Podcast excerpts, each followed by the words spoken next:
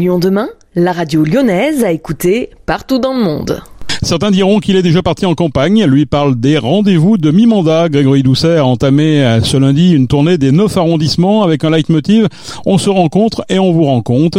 En 2020, les écologistes faisaient basculer Lyon après plus de 20 ans de fidélité à Gérard Collomb. Neuf grands rendez-vous participatifs sont programmés jusqu'à la fin du mois, histoire de mesurer le chemin parcouru et à venir. Grégory Doucet. Ces forums, ils sont pensés comme une action de redevabilité. Il s'agit de, rendre des comptes des politiques publiques que nous menons depuis trois ans, d'être dans un dialogue, euh, d'être à l'écoute des Lyonnaises et des Lyonnais, euh, pouvoir mesurer ce que les uns les autres ont pu euh, comprendre, parce qu'il y a des politiques publiques qui sont visibles, d'autres qui le sont moins. Donc peut-être que je serai amené à clarifier ici et là certaines choses. Mais pour ça, il faut être dans un dialogue, il faut être à l'écoute. Donc c'est ce qu'on va faire ce soir et ce qu'on fera les autres soirs pendant toute cette séquence de, de forums mi-mandat. Et forcément, c'est l'occasion aussi de parler de ce qui reste à faire, des grands projets qui sont en train de se déployer sur la ville. Je pourrais vous, vous citer la, le réaménagement de la rive droite du Rhône, qui est un grand projet qu'on porte conjointement avec la métropole, qui va nous permettre de créer 3 hectares, 3 hectares végétalisés en plus euh, sur la ville, en plus des 3 hectares qu'on a pu euh, végétaliser depuis qu'on a gagné ces 3 hectares sur le bitume depuis le début du mandat. Ça peut changer des orientations pour les trois prochaines années ou le programme restera le même?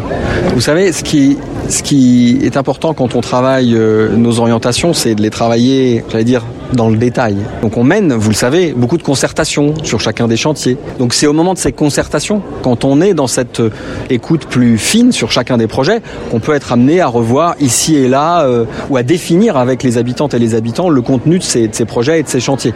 Là ici, euh, ce moment n'est pas un moment où on va tout remettre à plat pour changer les grandes, les grandes lignes.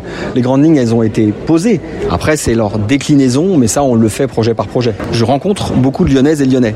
Mais c'est souvent dans des circonstances spécifiques. Là, avec ces forums mi-mandat qui sont ouverts à tout le monde. Il s'agit de donner la possibilité à chaque Lyonnais, à chaque Lyonnaise, de pouvoir discuter de politique publique, des orientations que nous donnons à cette ville, à commencer par ce qui a été fait au cours de ces trois années, et, d'offrir cette équité de, de traitement pour l'ensemble des personnes. Pour moi, c'est important. Ça fait partie de l'exercice de redevabilité.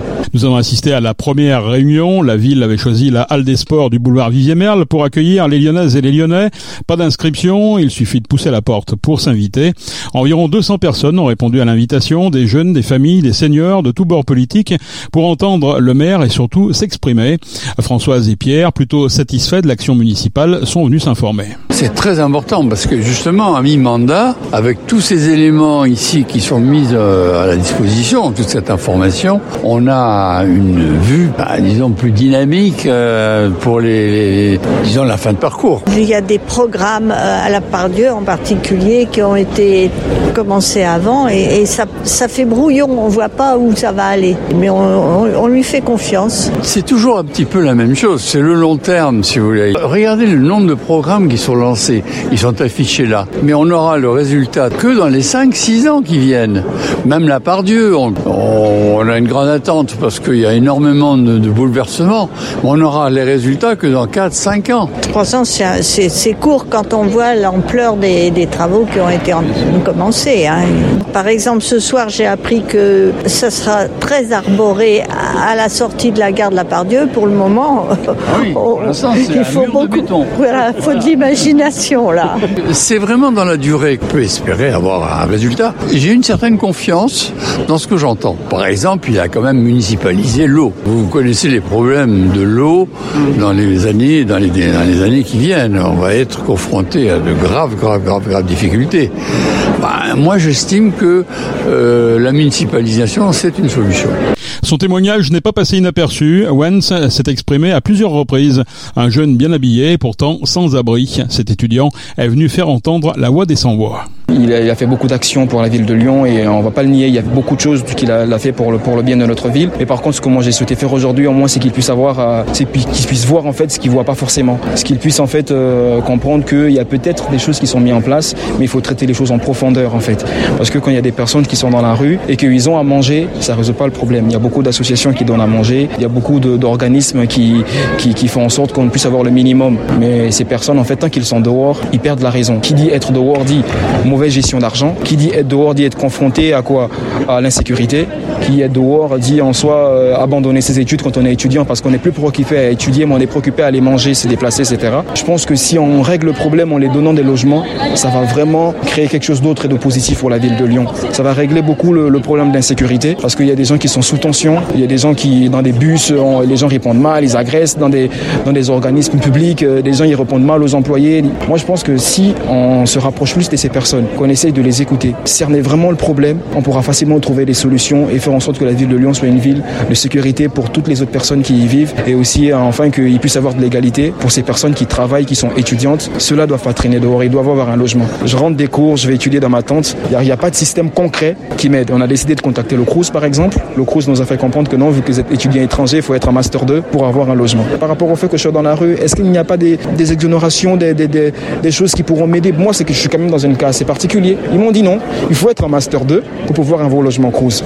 Donc c'est ce genre d'injustice aussi que je voulais relever aujourd'hui. Parmi les critiques exprimées, la difficulté pour se loger, Once l'a bien souligné, mais aussi les incivilités de certains cyclistes ou usagers de trottinettes envers les piétons, des critiques aussi sur la propreté, la présence de dans certains quartiers, des inquiétudes aussi liées au réaménagement des quartiers, la piétonisation de la presqu'île, la future avenue des Frères Lumière transformée en vélo-rue. Hélène est venue quant à elle pour représenter l'association J'aime mon chat, un quartier connu pour son standing et son art de vivre façon village. On était venu avec un sujet précis qui est un sujet qui, nous intéresse beaucoup en ce moment, c'est le, le, tracé de la voie lyonnaise 12, de la place d'Arsonval, c'est-à-dire Grange Blanche, jusqu'au boulevard Pinel avant de rejoindre Bron. Nous sommes tout à fait favorables au développement du vélo et au développement des voies lyonnaises.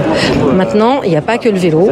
Je pense qu'il faut aussi équilibrer les investissements et la prise en compte des besoins des habitants et équilibrer les modes de déplacement. C'est-à-dire qu'on ne peut pas penser vélo en permanence, on pense aussi qu'il faut équilibrer avec les transports en commun qu'il faut investir dans ce sens et que le vélo ne peut pas tout écraser. Et vous avez obtenu une réponse? En insistant, vous avez pu le remarquer, il a fallu beaucoup insister parce que je crois que monsieur le maire a, a quand même essayé de botter en touche. Mais bon, on a décidé d'être un petit peu tenace. Je pense que surtout la question qu'on a posée, elle n'était pas ciblée sur quelques habitants de quartier. Je crois que la, la question de l'entrée dans Lyon et du fonctionnement, de l'accessibilité d'un hôpital, elle intéresse tous les Lyonnais, les grands Lyonnais et peut-être même au-delà parce que nous savons que un HEH est un des rares hôpitaux intra-urbains en France. C'est un hôpital qui est très reconnu. Bref, un hôpital à la pointe dans, dans, dans lequel, pardon, en plus, la, la ville a fait le choix d'investir beaucoup d'argent dans un grand plan de rénovation et il faut que cet hôpital puisse fonctionner dans l'intérêt de tous. Donc ce qu'on veut nous nous assurer, c'est que le tracé de la voie lyonnaise 12 ne vienne pas impacter négativement le fonctionnement de l'hôpital. Il y a la sécurité des cyclistes qui vont passer à proximité de l'hôpital. Il y a trois points de qu'on appelle de cisaillement, mais trois zones de conflits potentiels qui ont été identifiés par la métropole elle-même et qui pourraient conduire à des accidents entre des vélos et des ambulances ou des gens qui rentreraient sortiraient dans l'hôpital. Est-ce que la sécurité des lieux a été préservée? Est-ce que les équilibres sont là? Et est-ce que ce projet qui, je le répète, va prévoir la mise à sens unique de l'avenue Rockefeller dans le sens entrant ne va pas aussi nuire à l'attractivité, à l'accessibilité de Lyon On pense au quartier de Montplaisir. Je, je pense qu'il faut beaucoup réfléchir et réfléchir avec les habitants sur les projets qu'on met en, en route. Une présentation générale sur la thématique du Lyon d'aujourd'hui, deux salves de questions avec réponse dans la foulée du maire de Lyon, puis une fin de soirée autour de quelques jus de fruits pour des échanges en tête à tête avec les élus.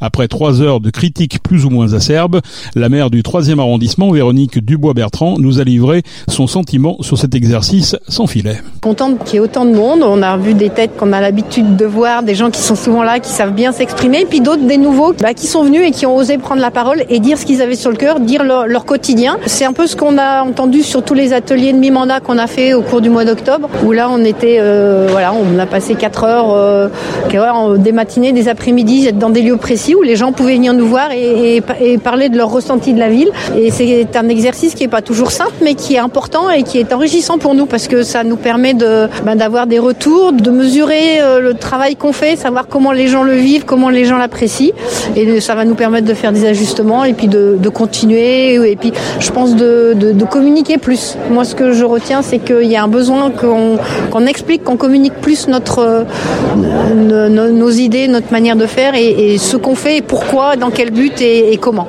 Et vous avez senti quoi, un public euh, satisfait ou au contraire euh, très inquiet Les deux. Il y en a qui nous ont exprimé leur satisfaction, il y en a qui nous ont exprimé leur mécontentement, il y en a qui nous ont exprimé leurs attentes très nettes de, ce que malheureusement, notamment au niveau du, logement ou des personnes euh, sans domicile fixe, c'est quelque chose qui, touche beaucoup le troisième et qui me touche beaucoup et, sur lequel on n'a aucune prise. Et ça, c'est très difficile. Et de dire aux gens, euh, oui, vous avez raison, mais on peut pas faire grand-chose. Nous, à notre niveau de, ville, c'est des choses qui sont un peu difficiles, mais c'est des choses qu'on entend et, on travaille dessus euh, tout le temps pour arriver à, faire avancer.